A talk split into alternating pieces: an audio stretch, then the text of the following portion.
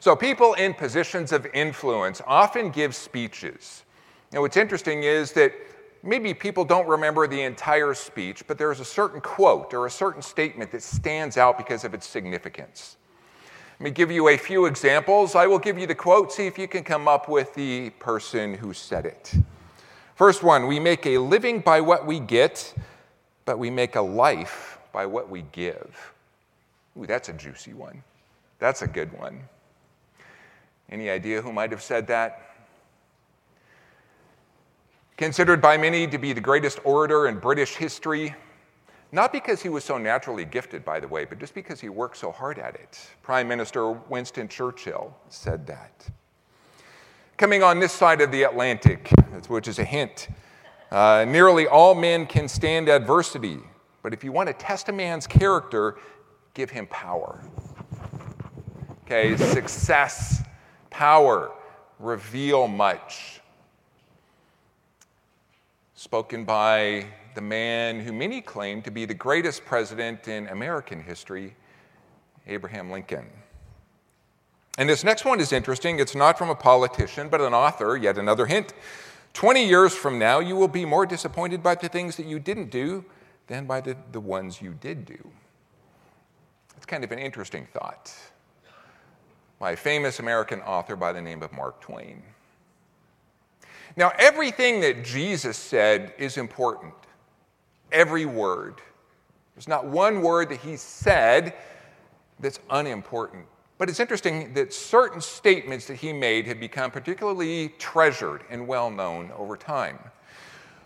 I want to look at one of those this morning, and it's found in the second half of John 10:10. 10, 10, and this has become a personal favorite for me as well where Jesus has this short but incredibly powerful statement I came that they may have life and have it abundantly. This is what could be classified as Jesus' personal mission statement, his purpose statement. I came that they may have life, and not only a little bit of life, life abundantly. Other translations may say life to the full, life completely. This is overflowing life. An incredibly profound statement, one with so much importance embedded in just a few words. And this is the statement that I want us to think about this morning. Jesus' statement that I came that they may have life. This is really interesting to me because think about the fact that as he's talking uh, to people about this, he's talking to people who are alive. They have life. No matter how you slice it or dice it, these people were breathing, eating, working, talking, interacting. They had life. More than that, he's talking to his people, people of Israel, Jewish people, God's chosen nation. And if ever there was any group in the ancient world that thought they had a track on life, it was the Jews. We are Abraham's children. We have Torah. We know this path to life. And yet Jesus stands among them as they're scurrying about here and there in their attempts for life. And he points them to something that they don't have. He points them to something deeper. I came that you might have life, and life to the full, and life abundantly. Mind you, they were pursuing some version of life, but Jesus says, You haven't arrived yet. Fascinating. And this is a message that applies just as much to 21st century America as it did first century Israel. Because we are bombarded with messages that seemingly point us in the direction of some kind of life. If you have this product, oh, that's what you need to be happy. Or just the word more. You need, you have some money, well, that's good. What you need is more money, then you'll be even happier. You need more sex. And it doesn't matter if it's with somebody who you're not married to, just you need more. You need a house in the right zip code, oh, and then you will have life. And the messages are relentless.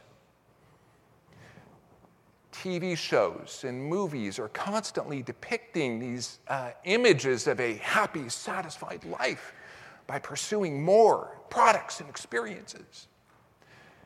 Advertisements and commercials depict these usually very attractive, seemingly happy, highly photoshopped people who are displaying this image of, oh, I am so happy and satisfied because I purchased this product. And you'll have the same experience if you do as well. And the reality is, each one of us here, each one of us is pursuing a version of life. The question is, where do we stand in relation to the abundant life, the full life that Jesus offers? What kind of life are we pursuing? And this is where Jesus' statement is so significant. He's acknowledging that people pursue life and he's not putting it down. Yes, pursue life, but pursue it in the right place and the right person. And Jesus spoke often of life, and he spoke often even of eternal life. And when Jesus spoke of eternal life, he wasn't simply speaking of the duration. When Jesus speaks of eternal life, he's not just talking about a life that lasts a really, really, really, really, really, really long time. Yeah, it includes that. When Jesus talks about life and eternal life, he's speaking of a depth and a quality He's talking about a life that's rich and deep, and a life that satisfies, and a life of peace and joy that cannot be found in any other place or any other person. It's this life of blessing with Jesus at the center of everything. Important caveat here. What Jesus is not saying what Jesus is not implying is this rich, abundant life, oh man, it is easy and it's comfortable all the time. The Bible never once, not once, invites us to an easy and comfortable life. What Jesus invites us to is this life of richness and depth and joy that transcends circumstances. And if we go back to the beginning of the Bible, we see that that was God's intent right from the beginning. And I'd like to take Jesus' statement and go back to creation and see how did God intend for man to live and what hindered that?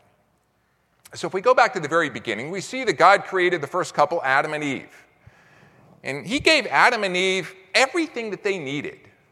They had a swanky place to live. If you like camping in a garden. But yeah, a garden, they had all kinds of food to eat. They had a great relationship with God, fabulous relationship between each other. Pretty sweet deal. Genesis 2, verse 9, gives us a little bit of a hint of what the garden looked like. Out of the ground, the Lord God caused to grow every tree that is pleasing to the sight and good for food the tree of life, also in the midst of the garden, and the tree of the knowledge of good and evil. So in the garden, we see lots of trees, and they were good for food. Okay, there were probably plants and shrubs growing vegetables as well. Vegetarians delight. All kinds of thing, things for them to eat. Not necessarily a wonderful place for a happy carnivore like me, no, uh, no tri tip, no pulled pork sandwich, but they had plenty to eat and it was good. Lots of trees, and God gives them abundance. But then there are two trees specifically mentioned by name. One is the tree of life, right in the middle. And apparently, by eating of this tree, Adam and Eve would renew life. But it's not just the, the fruit of the tree that it was somehow better than the, than the others. It represents this life of communion with God, with God at the center. But then there's another tree called the tree of the knowledge of good and evil. And this is the one and only tree that Adam and Eve were told not to eat from. Notice Genesis 2, verses 16 and 17. The Lord commanded the man, saying, From any tree of the garden you may eat freely, but from the tree of the knowledge of good and evil you shall not eat, for in the day that you eat from it, you will surely die. It's pretty good motivation to avoid that fruit, right? You eat from it, you die. Now, it's not like the tree on that, or the fruit on that tree, rather, was somehow bad. It's not like something got messed up in the creation process where God got distracted for a millisecond when he was creating stuff and something went genetically wrong in that tree and, and the fruit became poisonous. It's not what happened at all. It's the tree of the knowledge of good and evil. He told them to not eat of it be simply as an aspect of freedom. In order for man, for Adam and Eve to be free, but to freely enter into a loving relationship with God, they had to be free to choose something other, too. I suppose God could have drawn a line in the dirt and said, Well, don't, you can go anywhere in the garden, just don't cross that line. He could have built a fence and said, You can do whatever you want, just don't hop over the fence. But he planted a tree there and he said, Don't eat the fruit. And it's a test. Were Adam and Eve going to let God be God by letting Him determine what's good and bad, right and wrong? Or were they going to take that upon themselves? No, I don't care what you say. I will do what I want, and I want that fruit. Were they going to submit to God or not? And it's a necessary part of love and freedom. But God's intent was for them to choose the tree of life. But then in Genesis 3, we see their choice played out. Let's quickly take a look at this. And it starts in verse 1 where Satan, our enemy, appears and he talks to a serpent. Verse 1 of chapter 3 Now the serpent was more crafty than any beast of the field which the Lord God had made. And he said to the woman, Indeed, as God said, you shall not eat from any tree of the garden. So, Satan's first verbal volley is a question, and it's a question designed to cause doubt in the mind of Eve. Did God really say that? If so, doesn't that imply that he's really not being very good? That he's kind of mean and capricious? And we see Eve's response in verses 2 and 3. The woman said to the serpent, Well, from the fruit of the trees of the garden we may eat, but from the, free, the fruit of the tree which is in the middle of the garden, God has said, You shall not eat from it or touch it, or you will die. How does Eve do? Pretty good job, except she adds one clause in there. She gets it right. God told us not to eat that fruit, we die, but he, Oh, yeah, he also said we can't touch it, which God didn't say. But it seems like Satan's question is starting to work. Oh, yeah, well, God did say we can't eat of that fruit, and actually, I can't even touch it either. That really bugs me. It annoys me. And then Satan goes in for the kill in verses 4 and 5. The serpent said to the woman, Surely will not die. For God knows that in the day you eat from it, your eyes will be opened and you will be like God, knowing good and evil. But notice the tactic. He's going to point out how, how good something looks. Look at, the, look at the fruit on this tree. Doesn't that look good? Imagine how good it tastes. And there's no ramifications. Well, God said this, but yeah, you don't have to believe him. It's not true. And he does something similar with us. Probably not with fruit. Go ahead, take this drug, take this sip of alcohol. It's no big deal. It's going to make you feel better right now, and life becomes more pleasant. Or you're not satisfied in your current marriage. Yeah, well, go find somebody else. That person will satisfy you. You're pregnant and you don't want to be? Just go get an abortion. Takes care of the problem. No one needs to know.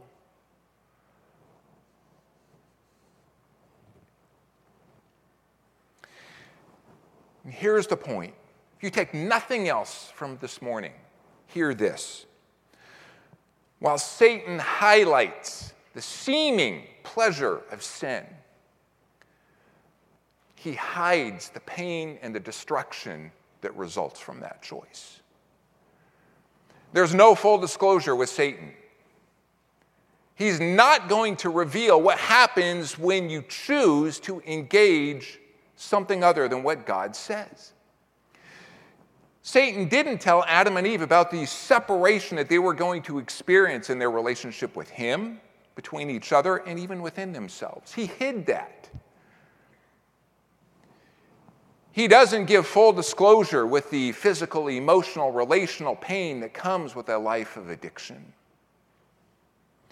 He doesn't reveal the relational ruin that happens because somebody chooses immorality with another person.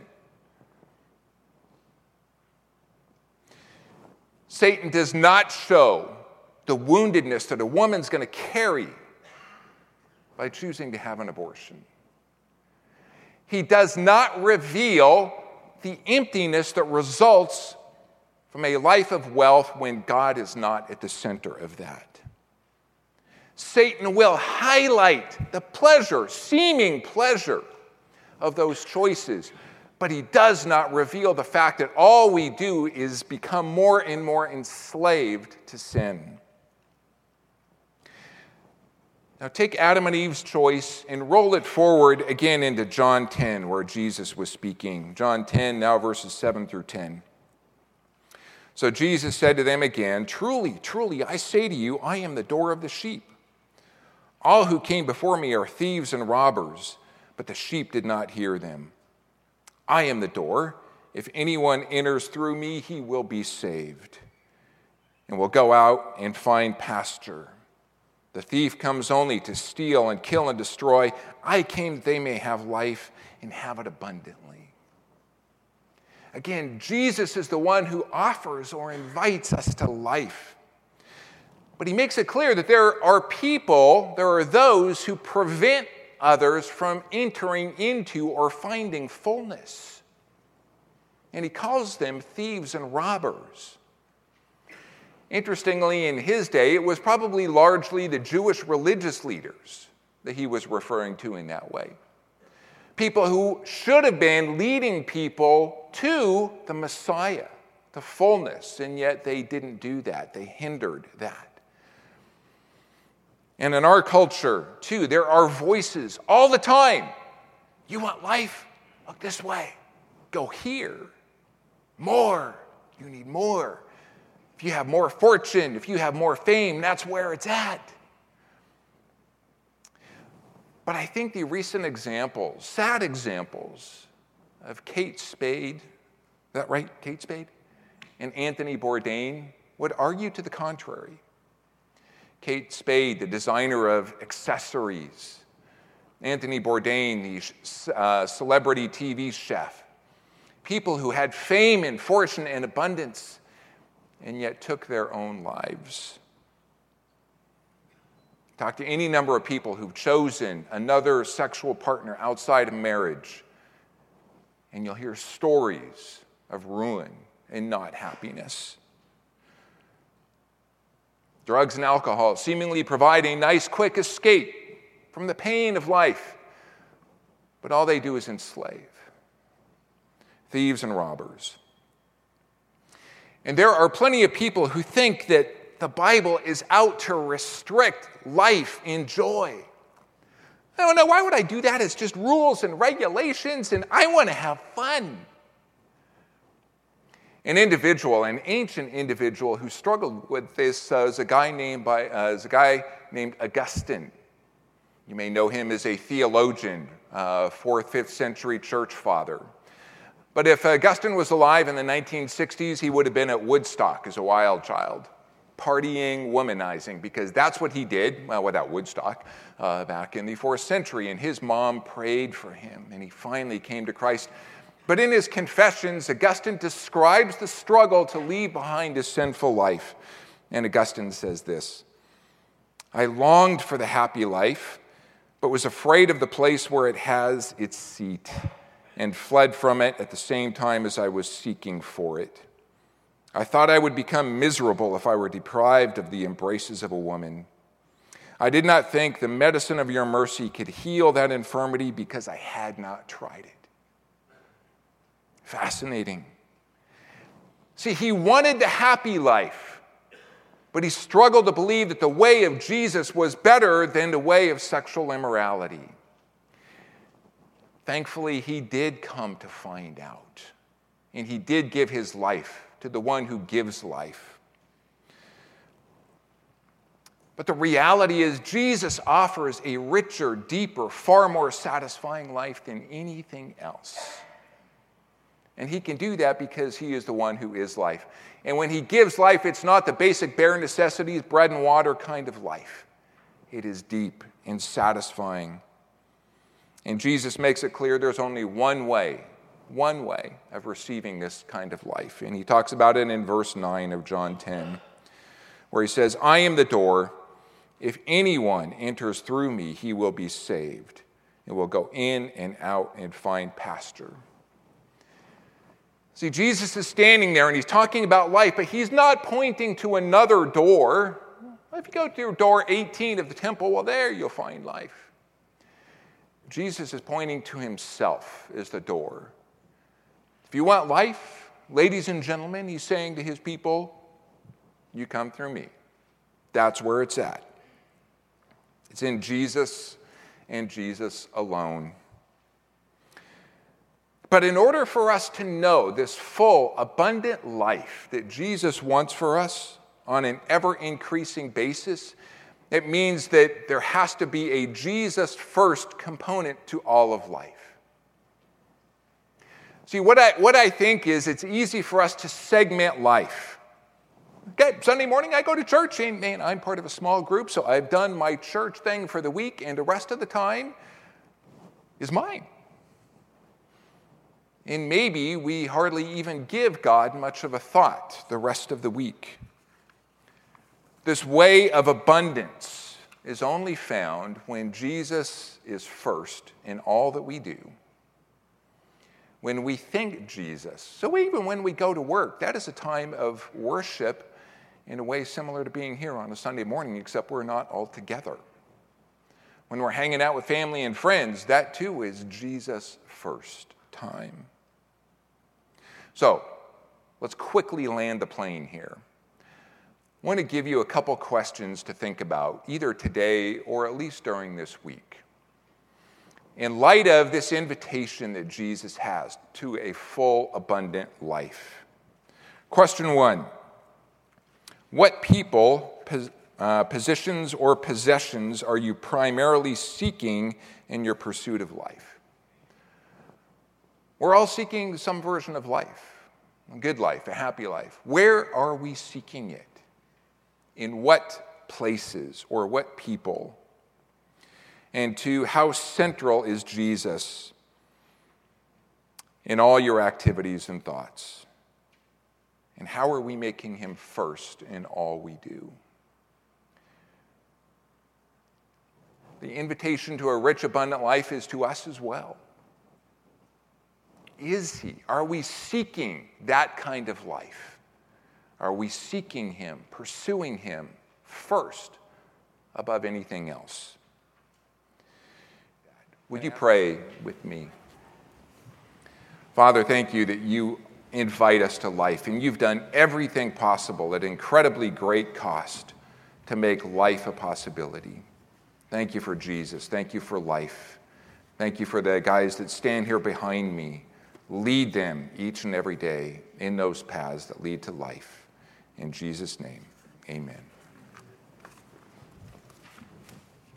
Tree of life first appears in the very beginning of the creation story. And then we see it again in the depiction of heaven. Notice how Revelation 22 describes part of heavenly life. Then he showed me a river of the water of life, clear as crystal coming from the throne of God and of the Lamb. In the middle of its street, on either side of the river, was the tree of life, bearing 12 kinds of fruit, yielding its fruit every month, and the leaves of the tree were for the healing of the nations.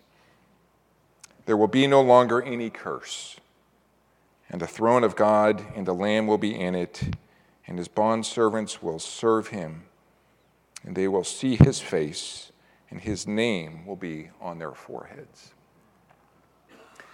God's intention was always life. And in eternity, it's the fullness, it's the completion. But we get to enter into that here and now. That's his invitation to us.